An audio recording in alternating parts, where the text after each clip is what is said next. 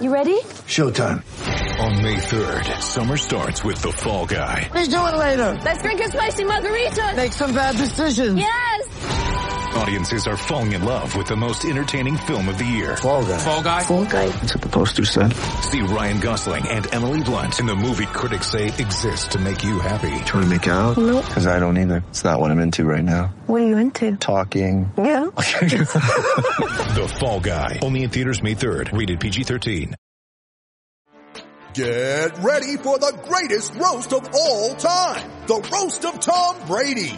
A Netflix live event happening May 5th. Hosted by Kevin Hart. The seven-time world champion gets his cleats held to the fire by famous friends and frenemies on an unforgettable night where everything is fair game. Tune in on May 5th at 5 p.m. Pacific time for the Roast of Tom Brady. Live only on Netflix.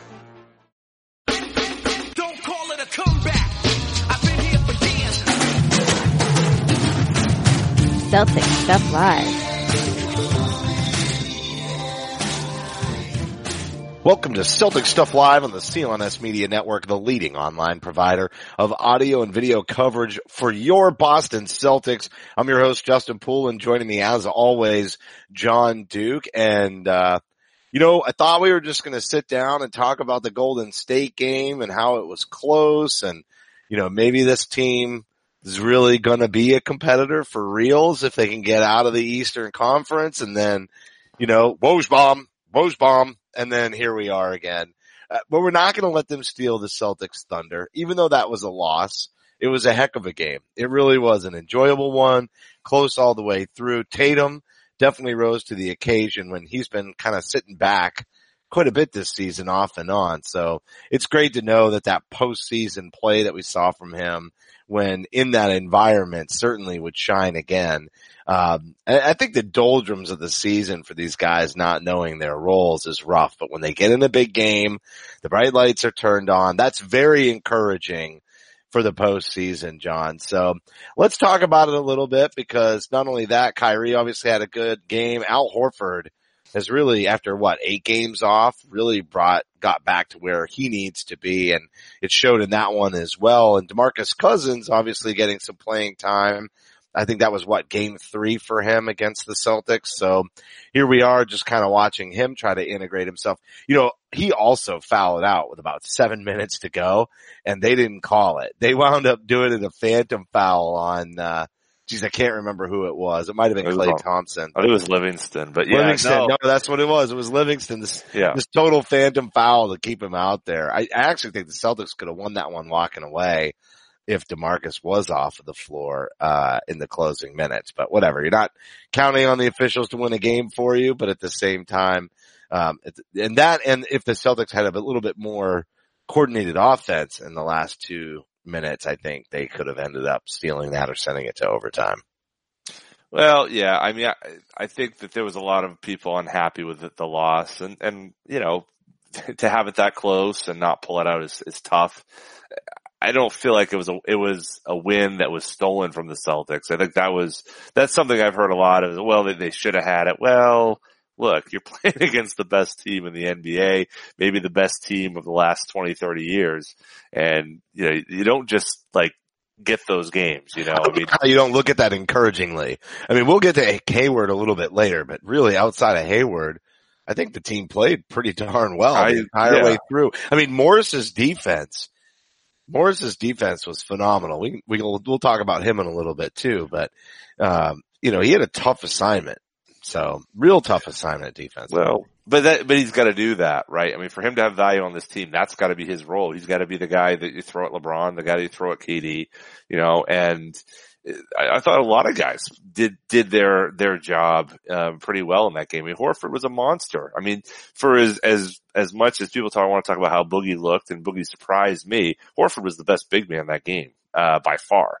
Uh, Kyrie had a great, you know, game the the finish obviously didn't didn't end up going so well, but I thought you know they're not in that game without Kyrie Irving. They're not anywhere near anywhere close without Kyrie Irving. The Celtics showed that they are a team that can compete with the Golden State Warriors. That was that was that's what they had to to me that was what I needed to see out of that game on Saturday. I needed to see that the Celtics could stand, go toe to toe, that you know, that there are opportunities for the Celtics to take advantage and there's certainly opportunities for Golden State. Now look, the Celtics have to play at a much higher level than the Golden State Warriors have to to win.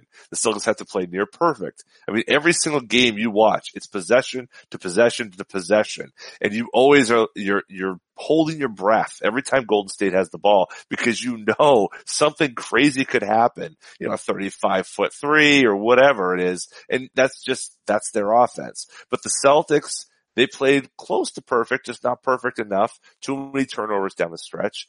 But, you know, you see a team uh, in the Golden State Warriors that's not infallible. A team that can make mistakes, a team that's very powerful, but also has some underpinnings there of some bad, uh, bad behaviors and turnovers continue to kill them. The What Kevin Durant about- turnover at the end Oh, was yeah. an absolute killer and just Yeah. Missed free throws? the game. Missed free Missed throws. as well. Uh, Sure. Definitely plenty of opportunities there. But you know, here's the thing too. What about the pace of the game? Because the Celtics came out looking to play that West Coast style of ball, getting up and down the floor and actually had a pretty hot start. I, I liked it. I thought it waned as the game went on.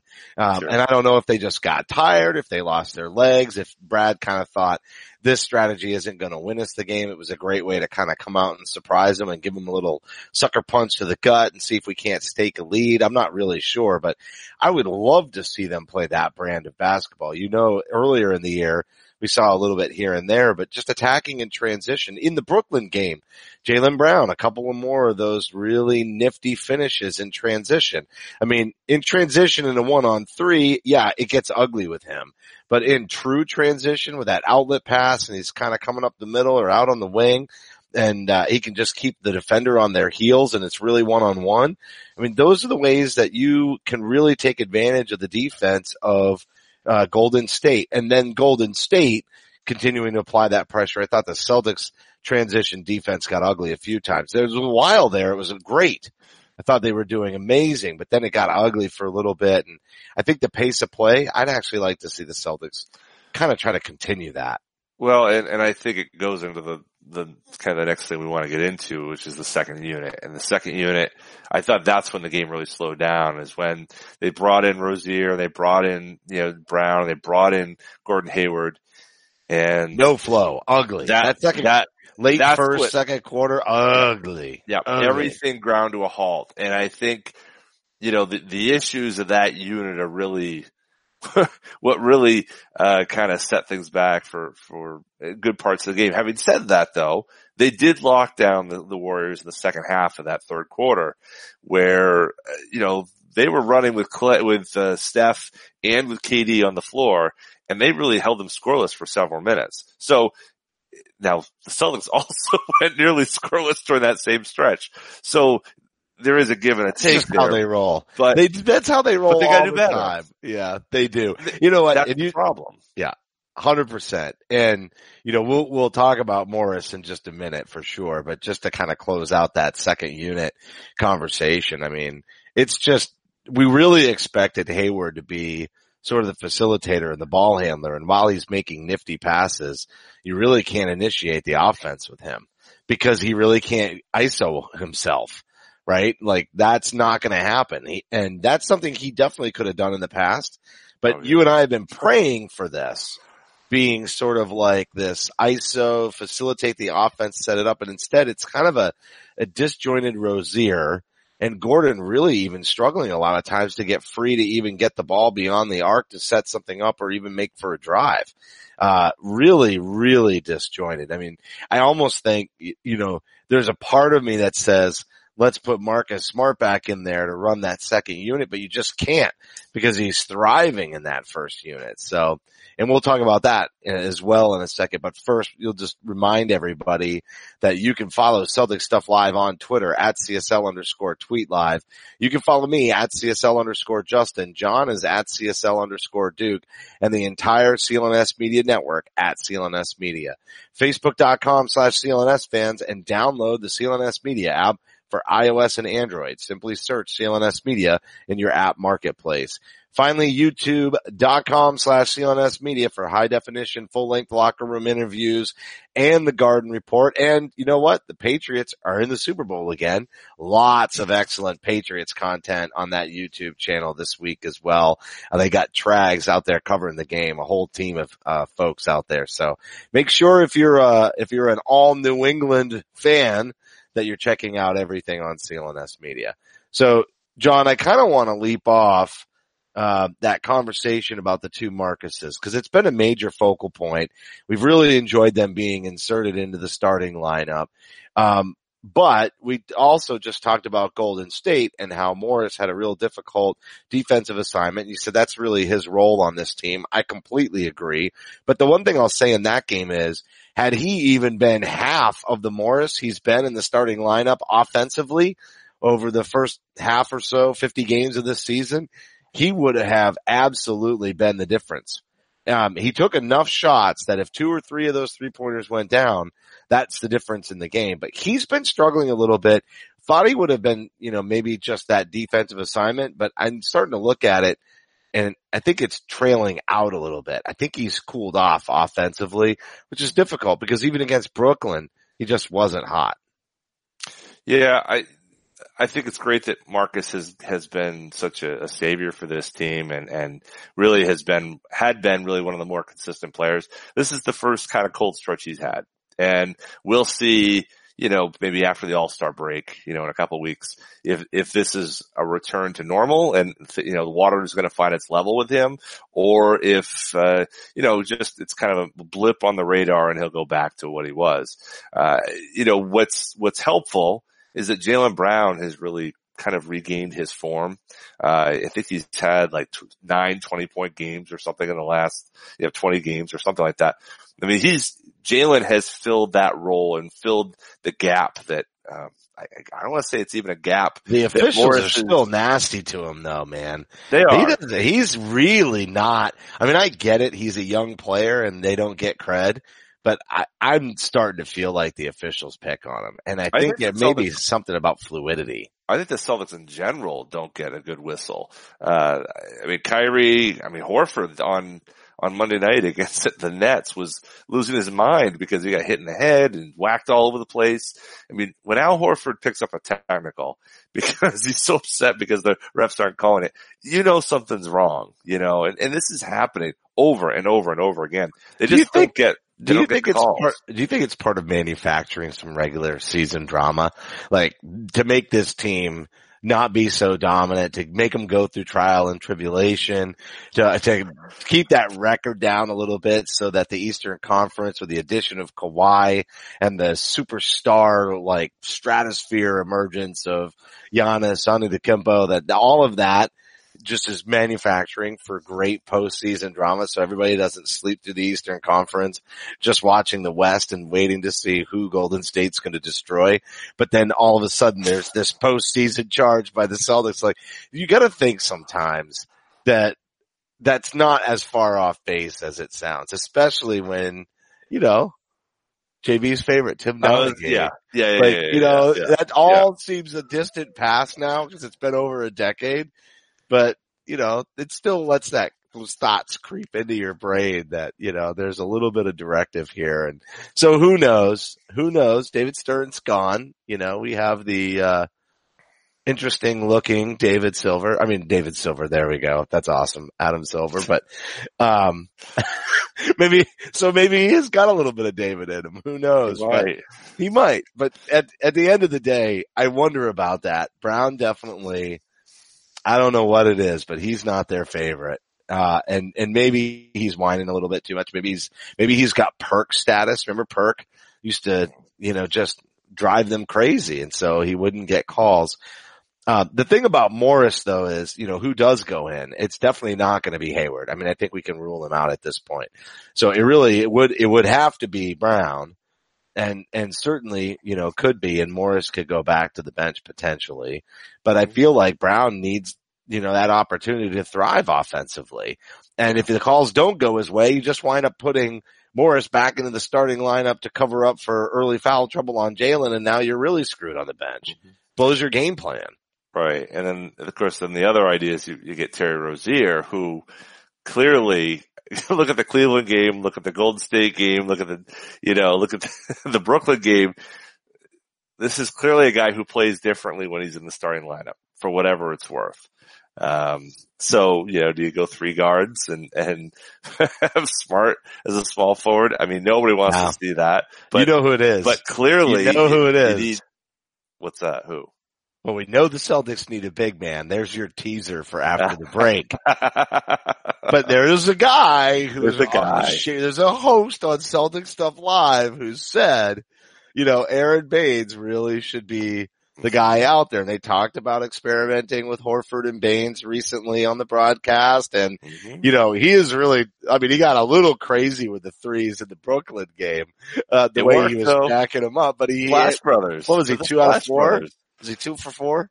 Uh, I, I think I think so. he was like sounds two for four. I'm just, uh, you Yep. know, just trying to recollect. I definitely didn't look at the box, but, uh, but anyway, you know, he was more than willing to, to freely shoot those, space it out. But, you know, even the size and the strength, I, you know, that might be, that might be the move in, in some spot scenarios because Morris and Brown can work well off of each other. You know, Morris is much better in that half court offense where they need somebody to ISO. I mean, honestly, like we just said, we wanted Hayward to do that, but if Morris did go to the bench and Baynes went into the starting lineup, I don't think it would hurt him a ton offensively. Um, in that starting lineup, just because of the weapons that are out there. As a matter of fact, it might give Tatum the opportunity to grow a little bit, and then and then you look at Morris. Maybe he keeps that that prevents those cold streaks from happening, and Brown continues to attack and transition and spot up, knock down threes. I'd, I'd like the idea of getting Tatum more of a focal point in the offense, um, trying to build his consistency from game to game. That might be a great way to do it. I mean, I- what I always worry about when you take Morris out is losing his rebounding because I think he's the best rebounder. Um, Tatum can be a better rebounder on, on occasion and, and when it really matters, he always seems to come up with Well, Baynes is a good rebounder too. Well, well, no, that's my point. My point is, is that by doing Baynes instead of Jaylen or instead of Rozier, you're maintaining that high level of rebounding. You're taking some of the load off Horford. Um, you know, it doesn't work with every team, but it may be, maybe one way to go. Um, I, you know, the, the answer is you want Hayward to be the guy. You know, that, that all of, all, almost all of the Celtics problems this year go back to if Hayward was Hayward, then dot, dot, dot. You know, and unfortunately that's just not an option. Um, clearly. you got to feel bad for the guy. You know, he just had a Brutal. baby. I know we were going to do this in the second half, but maybe we could tie it back up. But I think it's got its place right now. Yeah. You know, he just had a baby. You had said something to me the other day, just on text messaging as we were kind of going back and forth about the fallout from the Golden State game, even though I still felt like that was a great showing. I, I did not walk away from No, that did too. disappointed at all. Yeah. And I realized that some people were and a lot of the criticism being levied at, at Hayward and, and I totally understand that. Um, 100% understand it, except like the guy had a devastating ankle injury. There were people, you know, sitting there watching his first game as in a Celtics uniform saying, that guy's not going to play basketball again Mhm. you know, or if he does, he's not, you know, and, and that's what we're kind of looking at, you know, just his explosiveness, everything else is just not there consistently. We see spurts of it, but you had suggested in all that fallout, like maybe the conversation is, you know, you let, you let Hayward just take some time off, you know, some paternity leave, be with the kid and, and, and just kind of rest up. And I almost think there might not be, I think it wouldn't be bad to give him a week or two off like that and just let him concentrate on strength training, being home for, you know, relaxing a little bit, clearing his head, which is what I think was your prime reason for suggesting that. Yeah, that's the, that's the, I, I think this is entirely a mental issue. Like you said, I mean, w- you see spurts, you see him do chase down blocks, you see him, you know, you know, throw a dunk down or whatever. But when you see him in other situations in traffic and in the lane, he's, it's like he's running molasses. It's Yeah, he like doesn't want anybody underneath those ankles. his, his play, it's like yeah. he's terrified that he's going to roll that bitch. Yeah. And I, and I, uh, Uh, we all would be in that scenario, you know, if you get in one car accident, you're, you know, you're on a swivel, you know, all the time and you're always wearing your seatbelt and all that. Well, unfortunately for him to be the player he needs to be, he needs to go in thinking, not thinking that he's going to go in and land and turn his, his foot sideways. You know, he can't think like that if he wants to be an NBA basketball player. And, I don't know how you get that. I don't know how you block it. I don't know what sports psychologists can do or what hypnosis can do or what any of those. I don't know how you get over that block, but clearly to me, his like I said, maybe, yeah, several It's- shows ago, he's it's got to get mad. He's got to get mad, and maybe maybe he needs to go sit for a little bit, and then and then come out and and and the postseason might bring it out of him. Yeah. you know, it really might. It, this may be sort of a trust the process kind of scenario from the coaches, from the training staff. You know, we don't want you to get hurt during the regular season, so you know, just trust your body. Tr- you know, that whole dialogue that happens with a rehabbing player, and then they get into the postseason and, and, and he mixes it up with somebody somehow. I mean, he seems like such a nice guy, right? But, you know, somebody just looks at him sideways, catches him wrong, fouls him hard, whatever it is. And then all of a sudden he has to legitimately not care about the angle, you know, Mhm. or his future. Right? Because that's what's going on. I mean, what do you think happens to somebody mentally when they have a kid, right? All we start thinking about is the future, the future. You know, right up until you have your first child, you're all set. You're like, oh, I'm in, I'm indestructible. Nobody can stop me. I'm, you know, and then all of a sudden you have that first kid and that all starts to go away. That whole thing starts to erode the weight of responsibility for other people, you know, and, and I get he's already made millions and you can say that, you know, that's not the case, but it doesn't matter. It's his livelihood. You know, if he was making $50,000 or he's making 30 million, it's still his livelihood. It's still just the way people think, regardless of whether or not it's rational. Well, and, and like think of it from this perspective too, right? So he's, you know, he does, you know, he's, he's a very competitive guy, uh, clearly, right? And he's, he signs here, right? Uh, signs with Isaiah, signs with Horford, right? To really to bring it back, right? Then the, the, the Kyrie know trade what's happens. going on, but Well, no, I don't know. I don't think so. But but either way, he you know, Kyrie trade happens. Okay, we're we're this is going here. We're you know, they know things are happening, right? They go to training camp, everything's looking good, team's looking great. Five minutes in, doesn't even get a home game, right? So the whole year is is surgery and recovery and and rehab and blah blah blah blah blah. Really up until two weeks before camp right? Never really has a chance to kind of live within the new body, live within the, the fixed ankle, live within whatever that is. It's, it's basically been rush, rush, rush, rush, rush, right up until camp. And now he's got to like play with this new body really, you know, and he's disappointing. You know, he, he doesn't get off to a good start. Um, everybody does a bad role. It doesn't know their role. They're lo- the team's losing games. Um, he's missing shots. He's It's a nightmare for a guy he- who's not solid enough mentally in terms of his faith in his Right. ability to play the game. It's it, yeah, because he- the the core of what he is as a player, he has no confidence in, zero confidence in any of that, and the players around him don't have confidence in themselves because of whatever funky stuff was going on. Kyrie returning, Jaylen adding stuff, Tatum. I mean, it was a mess to start this season. And those guys have slowly found their way, and there's one guy left. I mean, you could say Rozier, maybe not, but there's one guy left who really has not found anything, and it's it's Gordon. And the question is, you know, there was a, there was a remark made. Um, I can't remember who who the reporter was. That said, you know, they don't they don't like Gordon. You know, that oh, it was uh, Tim Bontemps. He said that that other players were resentful of him because he was getting time and not earning it. And this was the day of the Golden State game. And then after that, of course, there's a Draymond Green. Uh, well, we don't know who it was. Yeah, it's But- obvious. But we know that, Draymond. we know it was hilarious. Draymond talking Yeah. to, to, to Jeff Goodman saying, you know, he's a liability. So you've got all that. At some point, the team has got to pick him up. Maybe that's the, the piece to this. He's got to clear his head, but I feel like the team needs to pick him up. But I feel like they've tried and the water thing after good games, but he needs to, something needs to come together for him. He needs to because right now exactly. He needs to Not his leg. No, It is right. I can't believe you would say that. Well, You're- it's you're off you know the show. that's the No, you're off that's the the show. Got break. Yeah. No, he, he, he, he has to snap. He has to literally, like, he has to all, he just has to break bad. He needs to Walter White.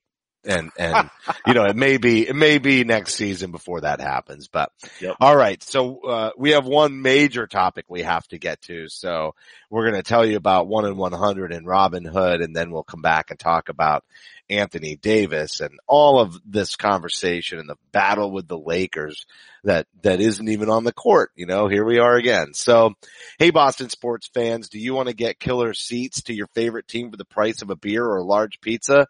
I bet you're tired of paying all those inflated markups from brokers. Or what about those last minute convenience charges just to end up paying courtside prices for nosebleed seats? Are you kidding me?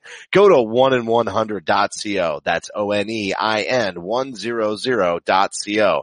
I bet you're feeling lucky, so try it out now. There's no other place online that's doing raffles to win tickets to events, and it's a totally new way to score tickets to your favorite events and a new way to score Boston Celtics tickets. The cost to potentially get these tickets with one in 100 is a small fraction of the actual ticket price. You can get a pair of tickets for less than the cost of a beer and your first raffle ticket is free after signing up. The experience of using one in 100 is extremely fun and exciting from picking your lucky number to the feeling of potentially scoring premium tickets. Are you feeling lucky? Try it. One in 100.co. That's O-N-E-I-N 100.co and Robinhood, an investing app that lets you buy and sell stocks, ETFs, options, and cryptos, all commission free. This non-intimidating way for stock market newcomers to invest for the first time, you can do it with true confidence. I have friends that have been encouraging me to invest in cryptocurrencies, and now I've finally done it with Robinhood's easy to use app. Other brokerages charge up to $10 for every trade, but guess what? Robinhood doesn't charge commission fees. You can trade stocks and keep all of your profits. Learn how to invest while you build your portfolio and discover new stocks and track favorite companies with a personalized news feed. You can also get custom notifications for price movements so you never miss the right moment to invest. And Robinhood is giving listeners, our listeners, a free stock like Apple, Ford, or Sprint to help you build your own portfolio. Sign up at celticstuff.robinhood.com. That's celticstuff.robinhood.com. The big in big wireless provider stands for a lot of things. Big contracts, big bills, and big fees. What Big Wireless doesn't want you to know is there's a way to cut your wireless bill down to just 15 bucks a month. Introducing Mint Mobile, the game-changing company that's taken everything wrong with big wireless and made it right. Mint Mobile makes it so easy to cut your bill down to just 15 bucks a month. You can even keep your old number along with all your existing contacts with any Mint Mobile plan. There's no more paying for unlimited data that you'll never use. And if you're not 100% satisfied, Mint Mobile has you covered with their 7-day money back guarantee. To get your new wireless plan for just 15 bucks a month plus free shipping on your Mint Mobile SIM card, go to mintmobile.com slash podcast. That's mintmobile.com slash podcast. Cut your wireless bill to 15 bucks a month and get free shipping on your Mint Mobile SIM card at mintmobile.com slash podcast. All right, John. So, Woj bomb, Woj bomb, that comes out Monday. AD basically demanding a trade or is demanding a trade and lots of spin out fallout from this. Obviously, we're going to link that to Kyrie shortly and this on again, off again. He says he's not going anywhere. And now all of a sudden these reports and, you know, I already queued up manufactured drama by the officials, but here's another one by the media, in my opinion, but not Anthony Davis's request for trade. This is legit. Uh, and you know, I, you got to think he's got his sights set entirely on Golden State, right? That's where he wants to make his mark. He wants to say, I'm the guy that beat that team.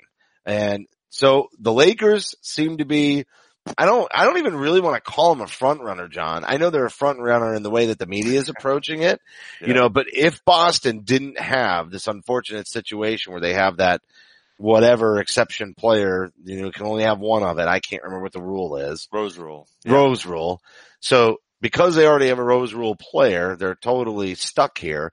But this, I don't even think this would be a debate if they didn't. One of the issues in the offseason is a lot of the assets that they would want to trade won't necessarily be theirs anymore. They'd have to go and sign and trade. I'm looking at you, Terry Rozier. right, right. Yeah, it, um, boy, it's, it's, it's a, it's a mouthful. I mean, right now the whole, you know, debate, right, and dialogue is about LA, LA, LA, LA. And I, and I think that that's, what, what I object to most is the destabilization comments. You know, uh, the stuff that, that really, uh, Chris Haynes put out there on, on Monday suggesting that Kyrie, you know, is not, they're not sure if Kyrie wants to stay. And, and even Jared Weiss, who was on the Rain Jays today said, you know, well, I still think that he's going to return, but it's like 80%. So it feels like there's like this constant churn of like, well, what's Kyrie going to do and all this. And yet we've got we got a commercial out there with him and his dad and talking about being in the rafters and we got him standing up in front of the crowd, you know, it's preseason. I mean, if he, if he did a heel turn like that, it would be the most epic heel turn ever, right? I mean, this whole, to me, this whole thing starts and ends with Kyrie. If Kyrie wants out, then there's no sense even worth, worth discussing this because quite frankly, Rozier is staying, you know, and they're going to take those picks and they're going to turn it. That's what's going And to happen. there are people who think that that's the best thing for the team anyway, by Yeah, the way. I think those people are wrong, but, but yeah, there were people, 90, percent thought we should keep Al Jefferson over trade for Kevin Garnett too, you know? so, uh, and, and probably we had that conversation feel like, well, you know, I really don't want to give up Big Al, you know, and, um, I, I, you know, I don't see why you, to me, Kyrie Irving is staying. There's been a lot of pushback on those initial reports. Sam Amick from the Athletic was like, sources were saying, no, no, no, no, this, he's not going anywhere. Jackie MacMullan, same idea. So I feel pretty good about Kyrie staying in Boston. The question is, is Kyrie going to, um, is he feeling like he's going to come back or is he going to be an active, um, person trying to recruit? Is he going to go to the, the All-Star game and recruit Anthony Davis to come to Boston? You know, that's the question, I think. And if so, I feel very good about our chances. I feel like this is right now. This is about LeBron. This is about Rich Paul. This is about all of that. LeBron's been sitting home on his butt, not being able to play. His team sucks and he's like, get me something right now, you know, and he's calling up his buddy Rich Paul and that's how it's going to go down. But the Pelicans have all the reason in the world to wait. All the smart people in the NBA say wait. Everyone's saying this is Boston. Boston has the best deal. Wait for Boston. Maybe the Pelicans aren't smart, but I don't think they're that stupid. And I, think don't either. Wait. I, I'm with you. I think they wait. I also think that, um, that it is true that Boston has the best assets. I, I guess, you know, it's who goes in that deal and, if, and for how much money, cause it's clearly going to be a sign and trade. Like they're going to give, they're, well, an extension, sign an extension and trade. AD should get his extension before he's moved. And that helps push the numbers up so that you can squeeze in all the assets. Cause despite the fact that the Celtics have all these picks, that's not, I don't think what the Pelicans are going to want. They're going to want some picks for sure, but they're not going to gamble on those picks and, you know, bringing them the next Anthony Davis cause they're just not going to be high enough. Uh, most likely, right? So th- they're not looking at that. That's the sweetener. That's how they get some players out of Boston that they can build a future on and then they take these picks so that they have cheap people to put them around, put around them, you know, so Terry Rozier in a sign and trade is definitely an option here. Um, I think at one point we were all looking at, you know, replacing Al Horford, but then with the play of Hayward, you almost wonder if he's the salary and, you know, they're kind of banking on the fact that they're going to be a younger team and they can afford a salary for the next two years with a high upside gamble of Hayward being like a phenomenal player next year after, you know, breaking Walter White, right? So, you know, that's the kind of stuff that they may want to be looking at. I just wonder where the salary caps out. You know, Gordon's contract is definitely bigger than Horford's.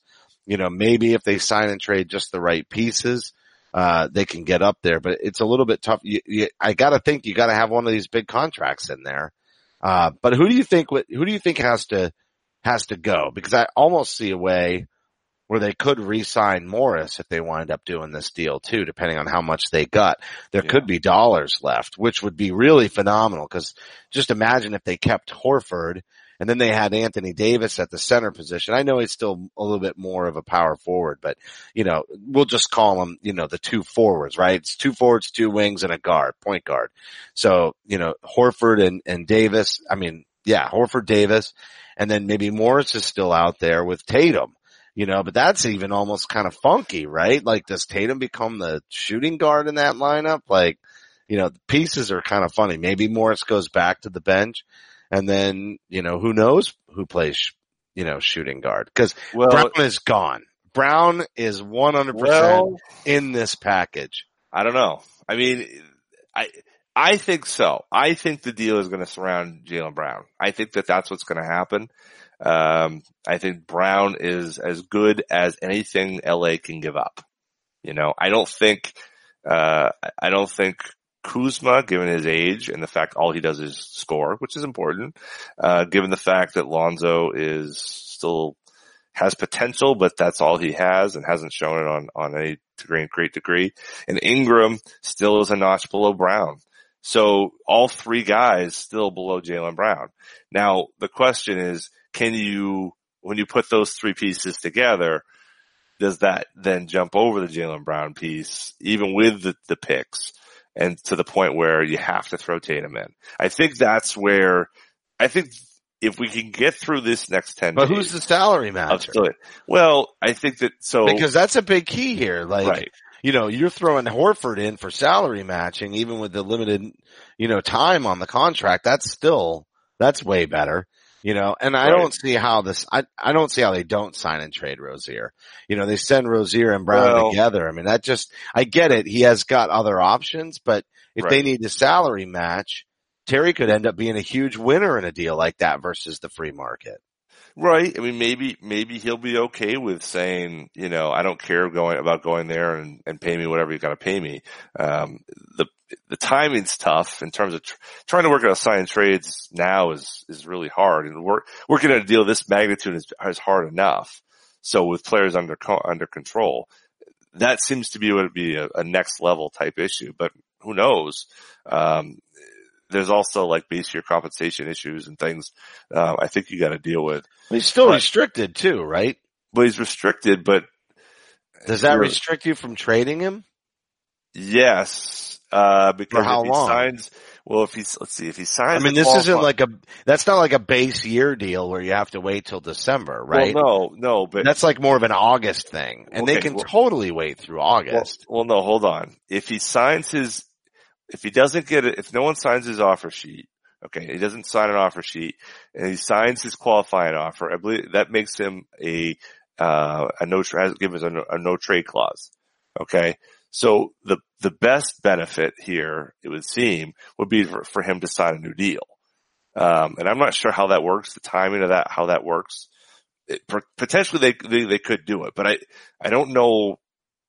Everything here is going to be so careful in terms of how it's done and, and the order. Just, just on the nature of Kyrie's opt out and re-sign alone, that's, that's another complicating factor we haven't even talked about, but you've got They that. gotta get that first.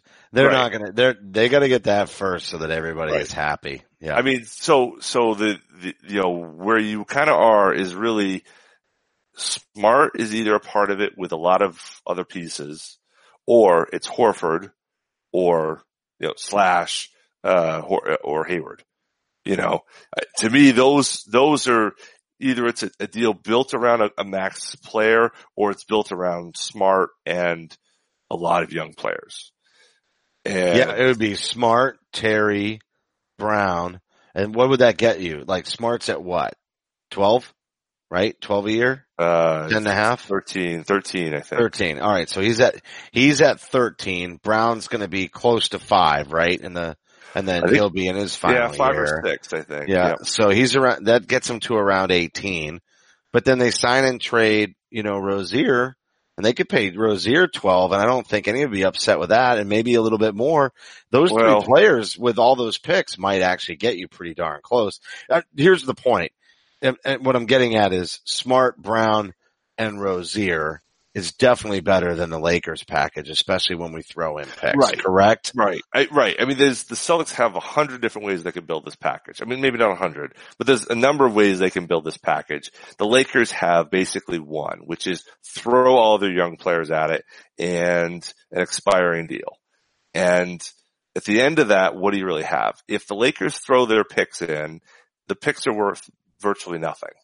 So there, you're not getting anything extra. You're not going to sweeten it with picks. You've got to really love Lonzo Ball and his funky shooting motion.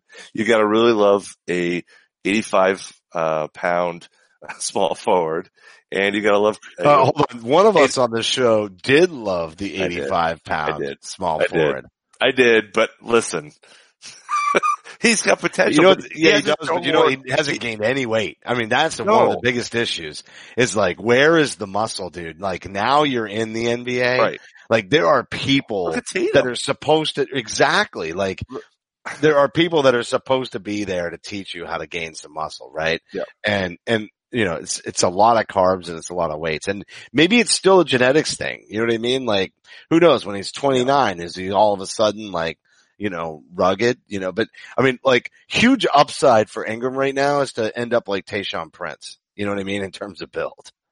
I yeah, I mean, I I think yeah, I don't think he's had great leadership until this year too. That's the other, you know, I mean, LeBron being there certainly helps to define some things there, but regardless, I mean, the point is Brown is above all all three of those as as uh, pieces, and and will you know will the New Orleans what do the New Orleans Pelicans want? We all thought that you know the Spurs were going to want young players and picks. That didn't happen, you know. So we got to figure out what they want. But again, the Celtics have options. Do you want to take a flyer on on what Gordon Hayward might be in in year two from injury? That might be you know something that would put butts in seats, you know, and a Year two from injury, you but know. here's what's crazy. What a big sink in dollars, right? Like that was a huge contract that they're getting Sure. little value out of. Now it's a luxury they can afford because of the youth. That's all on inexpensive contracts, but you know, th- this was a tough sucker for them, you know, sucker punch, I guess, for them and for Gordon. Like Sure. this isn't a, there, there's no blame to be levied Gordon's way. Like people can be upset about his play, but you can't be upset with the person. Um, it's Right. pretty heroic that he is coming back, you know what I mean, in a lot of ways. And, you know, so, but, but at the same time, the reality of it is it's really tough on the salary. Um, you know, con- tough on the contracts, tough on the money. Guys got to be re-signed. You know, this was, uh, this was supposed to be built for a deal that would have a lineup of Kyrie, you know, Hayward, Horford, and Davis and somebody at the two, you know, depending on how the pieces fell. Um, and now they've got, you know, Tatum, who they're kind of like, well, how does this fit? Right. And, and in that lineup, but if Gordon were Gordon, he could have played shooting guard. So that could have been the lineup. And that is a Warriors beater. Like there's no doubt that's that. Think about Right. it. Kyrie, Hayward, Tatum, and I almost feel like you just go ahead and keep Hayward if you can and take a flyer on it and see what can happen because in a lineup with Kyrie, Horford, Davis, and Tatum, you really could plug in a shooting guard that's lesser. You know what I mean? And look, guards are a dime a dozen in this league right now. Right. Right? They could go find one that just plays solid defense, you know, to replace a Marcus Smart because if it's not Hayward and Horford, like you said, it's definitely Marcus Smart. It's definitely Jaylen Brown. It's likely Terry Rozier. Could be other pieces, you know, could be their draft pick this year, you know, like, right. Well, that's what I was going to say. I mean, that's the funny thing. Like you, these picks, man, like they're not going to trade all the picks no matter what we do. So they're still going to have, you know, uh, draft capital. I mean, they're not going to give three picks. To, I don't think they're going to give three picks or four picks to, uh, uh, you know, to New Orleans. So they're going to still have, you know, multiple players they're going to be bringing in, even if they do a Davis deal. I mean, so let, let me, to, to kind of circle back, let me get, this is a couple that Ryan Bernardoni threw out. Okay. He says, okay, here's a couple. He's throwing this, uh, dunked on, uh, talking about this and, um, but anyway, Tatum Smart, uh, a choice of either Sacramento, or Memphis pick. So one or the other. So a, a, somewhere between six and 12 let's say, um, low lottery pick, Boston's 19 pick, and Time Lord. Okay. Or Brown, Sacramento pick, Memphis pick, and Horford. But Horford has to opt in to make that happen. I don't, I don't like either of those. Now, it, I think the idea is it's going to cost a lot. Yeah, And- well, and, and the using reason I don't Rozier like- the, is, is, Tatum is why, problematic. Why can't it be Brown instead of Tatum on that first deal? I don't understand that. I think the issue is, is there a roster construction? not enough value. That you need you need more value in the in the, in the deal. Yeah, I would. New I Orleans would wants more. yeah, I would do that know. deal, and I would put in both picks, just like you'd have in the second deal. You know what I mean? Memphis and Sacktown and Brown. So you're saying you would do Brown, Smart, and then Sacramento and And Memphis, Memphis. Yeah. and Boston and Time Lord, Yeah, Uh, but keep Tatum. but keep Tatum.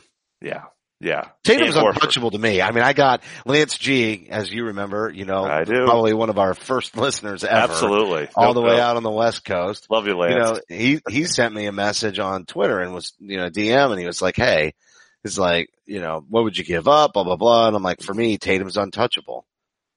You know, he's the guy Yeah. that's here after this crew with AD. yeah, You know, And when this group yeah. ages out, those are your two pieces.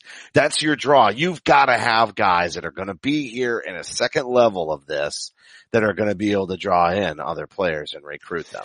Well, and, and here's, so here's the other piece of that and, and going along with what you're saying too. If you don't have that, that re-sign, right? If you don't have that extension, because there's a chance you don't get that coming off this deal, you need to have, you need to have Tatum in here. You cannot do a deal for Tatum and not have an, a five year extension or something, you know. That's right. You, it it is, it is a one to one. So if you get the extension, okay, I'm, I'm, I'm listening because Anthony Davis, Kyrie Irving, and, you know, probably one out of, uh, you know, Horford or, you know, Hayward or what have you, that could win you an NBA championship in 2020. Bottom line, right? But if you are only going to get one year of Anthony Davis and hopefully you can, you know, you go through this dance like Toronto's doing with Kawhi right now or with Paul. George or Paul George did last year uh, in, in OKC. I, I, there's no way you can give up Tatum in that, in that regard. You need to have either some certainty. I don't know that you can give them up either way. I, you got to find Maybe a different not. way, and here's Maybe why. not. And here's why. You got to find a different way, and we just talked about how you can find a different way mm-hmm. because it's who you're bidding against. That's all it is. It's who you're Right. bidding against, who has the assets. There's no reason to give up a Tatum to make this deal happen because the Pelicans are the ones that lose at the end of next year after, or they lose at the next trade deadline if they don't get something done. And we've seen people be stubborn and not trade with Danny before, Right. you know, Butler and get crap in return. Right. So Paul George. Paul, Paul George George, like. Yep. it has happened. It could happen again and it could just be unfortunate for the Celtics. But this one, like you said, the pundits, everybody else talking, it's such a no-brainer for the Pelicans. Mhm. What's happening right now is they're trying to drive the price up on the Celtics. They're trying to set the bar so when they get to this summer, they can say, this is what we could have gotten. We can still get it. But they need to, they need to strike now while they can get those other teams to look at the urgency and Right. hopefully tip their hand before the Celtics are even in play. Well, they have to create that urgency so that the Lakers are saying, we'll give you everything. But even if the Lakers give them everything, we can still do this deal, give them more and not give up Tatum. They also, they can't let New Orleans feel that pressure and, and, and become, uh, what we think they are, which is a backwater uh, front office. You know, we, we need them to be smart and savvy about this and play for their best, their best hand. And, and that, that hand comes in June and July. It does not come in February where Yeah. the Lakers are the only ones who can, who can bid. The the other interesting piece in this, of course, is what about the number one pick, right? Some people say, well, if, if this team gets the number one pick, then they could trade for it. Okay. There's only one team I think that can, that can win the, win the lottery, conceivably could win the lottery and the deal makes sense, which is New York. If New York wins, there's a deal to be had there to send uh, to send number one to, to New Orleans and get Anthony Davis. That makes some sense. The, the Knicks have cap room. There's a whole bunch of reasons for it. But yes, Well, the Knicks and the the other team, reason for but it is, is that is the only scenario where Kyrie really does leave Boston for New York. Maybe I'm still not convinced. But I'm you're just saying right. that's the only scenario. Like if that Yeah. deal, if that deal were to get done, that's the scenario where Kyrie might leave. right. But uh, otherwise it doesn't happen because, you know, you're, they can't line it up for the two of them to be in New York at the same time in the same year. And there's no way Kyrie's going over there to play for a year by himself. No. Not No. a chance in hell. There's two dates, I guess, that we got to look at. So uh, just about a week from today, or or a week from Thursday, I guess. Week from Thursday, draft. Right, that's that's the deadline. So we get about eight days of dealing with the Lakers and all their clutch sports nonsense. Then it's it's it's lottery night, right? If the if the Knicks win the number one pick, then we're you know then we got to deal with that. Then we're sweating it a little bit. Yeah. But though they're the worst team, remember this is the year they started flattening the odds. So the top three worst teams all have the same odds to get number one. So Phoenix and Cleveland are in the same boat as the Knicks. So this actually might be a team we actually, the time we actually want to see the Cleveland Cavaliers win the lottery oh, for the man. first time. There's It's no way- before. There's no way that's happening. Kevin of fact, You just insured the- New York Knicks to get Nah, the it's the Knicks. All right. Frozen envelopes and everything. I We'll be talking. We'll be talking about this for weeks, so we can leave a little bit on the table for future shows, and uh, we'll wrap this one. But everybody enjoy the game against the Hornets tonight. What? I'm there. I'm going. You're you're in Charlotte? No, it's in Boston, man. Oh, it's in Boston. I was like, what? What? Oh, I didn't realize you were going to the game. I'm going. I'm, I'm, I'm excited. You said it wait. so excitingly. You threw me. I thought it was like a Yeah. road game. You're like, No. I'm there. I am. Well, I am. It's every game is a road game for me, given how far away I have to drive. But That's true. That's so true. that'll be fun. I hope Kyrie plays. Last Based on the weather, you're gonna wish it was in Charlotte. No, it's not be too bad. We'll that'll, that'll be biased. We'll be okay. Don't All right, all right. We're Mainers, man. Come on, you know this. I We do. can get through anything. All right, everybody. The broadcast will be available on demand on the CLNS Media mobile app. And don't forget to follow us on Twitter at CSL underscore Justin and at CSL underscore Duke. Our heartfelt thank you to everybody for tuning in. And remember that you can help support the show by subscribing to Celtic Stuff Live on iTunes and Stitcher. We'd love it if you gave us a rating and a review because your feedback is important to the show. And for staff writer Samuel Elias, executive producer Larry H. Russell, Sammy, the founder of CLNS Media, Nick Gelso, and my co-host John Duke, I'm Justin Poulin. Thank you for listening to this week's edition of Celtic Stuff Live. Celtic Stuff Live.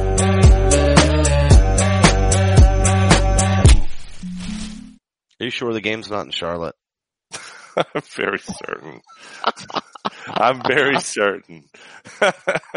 You I mean, to- you did buy tickets, I, right? I did buy tickets. Yeah. that was a really great observation. I definitely did not look at the schedule before we did this. I mean, I knew they were playing the Hornets, and we didn't even do a prediction, but. I Well, we got our outtakes. This is our outtakes. We got Yeah, that's games. right. That's right. There we go. between now and we got right, let's do it. Let's do it. We got to do it quick. I'm so bed, Charlotte, dude. Knicks, and OKC. Uh, two Charlotte, on, two at home, Knicks. Knicks on the road. Charlotte, Knicks, OKC, all three. Three and oh? zero.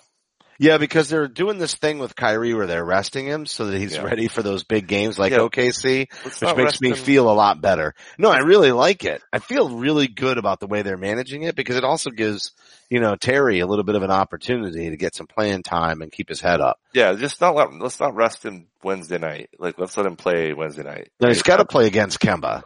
Yeah, he's got to because John's there too, and I got to see that. Yeah. Um, and he could sit the Knicks game to to piss off all the Knicks people. That would be fantastic. Oh, he, he probably night. won't do that, but that'll be a little, that could, that could add into this little oh manufactured God. drama piece, Oh, right? Gross. Boston sat him just so that he didn't feel the love in New York. that's right. Yeah, you know that's the spin Yeah. coming out of New York. absolutely. They denied us a glimpse. Oh. You know, those jerks were cheering for Hayward and making enemies, you know, in the hometown with Jae Crowder. And then they signed him, but they won't even let us put Kyrie out on the floor. You know it's coming. Absolutely. Boo. Um, I'm, I'm booing. Yes, thank you, thank you. I'm, I'm booing preemptively. Yeah, absolutely. Yeah. And then OKC, I mean, OKC's playing really well. Paul George is playing out of his mind, but it's a home game. Yeah. sometimes they play kind of funny that day, but they don't play, they only, they play Friday, they have Saturday off. I like their chances. Yeah, yeah, that early Sunday game. That was actually the game last year You went they to. played Portland that I went Yes. to with my parents and my son. Right. And, uh, we saw Terry Rozier hit a big shot, but Al Horford hit a fadeaway hmm in the last seconds and, and, uh, they walked, they walked away with a big win. Awesome. And then I went to my buddy's house to watch the Patriots lose to the Eagles. And I live in Pennsylvania now, so believe me, I was glad I was in Maine for that loss. But even in the middle of it, I, just so you know, I cut the sleeves off my Patriots sweatshirt. And the, it was at halftime. So I just have to tell you this quick story and then we'll wrap. So it's halftime of that game. This sweatshirt, my buddy and I were roommates when they won the Super Bowl in 01. Mhm. And right afterwards we went out to get swag and it was a very, it's a very basic, it's just got the Patriots logo and it's mm-hmm. kind of small on the mm-hmm. front of the chest and otherwise it's just a gray hoodie. You mm-hmm. know what I mean? So I've had this thing for almost 20 years, right? And it's Wow. halftime. Yeah. Yeah. And I'm wearing it, you know, with my Bruschi jersey over it and it's halftime and I'm like, we need some mojo, dude. We need some mojo. I go, the sleeves on this is all ratty anyway. Go get the scissors. hmm Go get the scissors. Mhm. And I totally cut it up and went Belichick, Nice. you know, for the second half. But you have no idea how disappointing it is when you think that you just came up with the mojo machine and they still walk away with a loss. Yeah. And I'm like, oh man, I just cut a sweatshirt I've had for since 01. yeah. But, But it's it- a Patriots. It's a talking piece now. It's well, and it's the Patriot. If, if, you don't cut your, your, at some point, if you don't cut the sleeves off your Patriots sweatshirt, what kind of fan You're just- you? Yeah, that's true. That's So true. let's let's do a prediction. What about the Pats game? Oh, it's Who's a win. win? Yeah, it's a Pats win. Pats win. Yeah, because here's score? why. It, your, your book, uh, this is the it too. By the way, this is it. In my book, like Yeah. there is, you know, next year they'll be competitive, but this is the end. It started with the Rams and it ends with the Rams. Yeah. It, it's, it's just so, the whole thing is so wacky storybook to begin with that, that, that is so perfect. The outgoing, you know, Kurt, um, um, uh, you know, greatest show on Kurt Warner, greatest show on turf, Yeah. old dude, you know, but Mhm. on his way out, Patriots emerge, young Tom Brady. Now they've, you know, they just did the whole Mahomes thing with Kansas City, Mhm. you know, and he just keeps showing the young guys. Then they wind up beating the Rams and then, but that's, I think this is, I'm not saying Tom Brady's done, but No, I'm just, I know. but I, I, think this is, this Yep. is it. This is I agree. end of it. I agree. I think so. I, I'm going to give a score. I'm going to say 38-35 Pats. Uh, I yeah, it'll be, right. it'll be a field goal. It'll be the whole, yeah. It's coming down to it. Uh, we have this tradition in our. Wouldn't it be crazy if it was 2017? Oh my god, I couldn't take it. You know what I maybe mean? I like, could. like Maybe I could. 17 to 17 me- and the listen. Tom Brady drive and like, We- like, you know, just make it totally crazy. we have this this uh kind of tradition like that we've done since the the Seattle Super Bowl where if the Pats are behind, This is the Um, shots thing. yes, yes, this is the shots thing where we we all take shots. And it's worked. Um it did not work last year, but it did work in the AFC Championship game.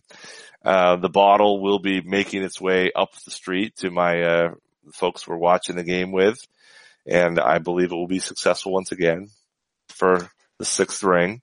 And, uh, yeah, 38-35. And I think you're right. I think this is it. Gronk retires. A whole bunch of others retire. Belichick and Brady stay and they start to pivot to the next, the next generation, of whoever Yeah. that is. It'd be awesome to see Brady join the coaching staff, but as the offensive coordinator would be cool. be cool as hell. Let, let, let, uh, what's his face? Um, uh, oh my God. Josh. McDaniels. Yeah, let Josh McDaniels move into the coaching position. Brady becomes the, becomes the offensive coordinator. Any. All right. That's enough for the outtakes. That's it. Especially, especially since this isn't the Pat Stuff Live. So That's right. later. See ya.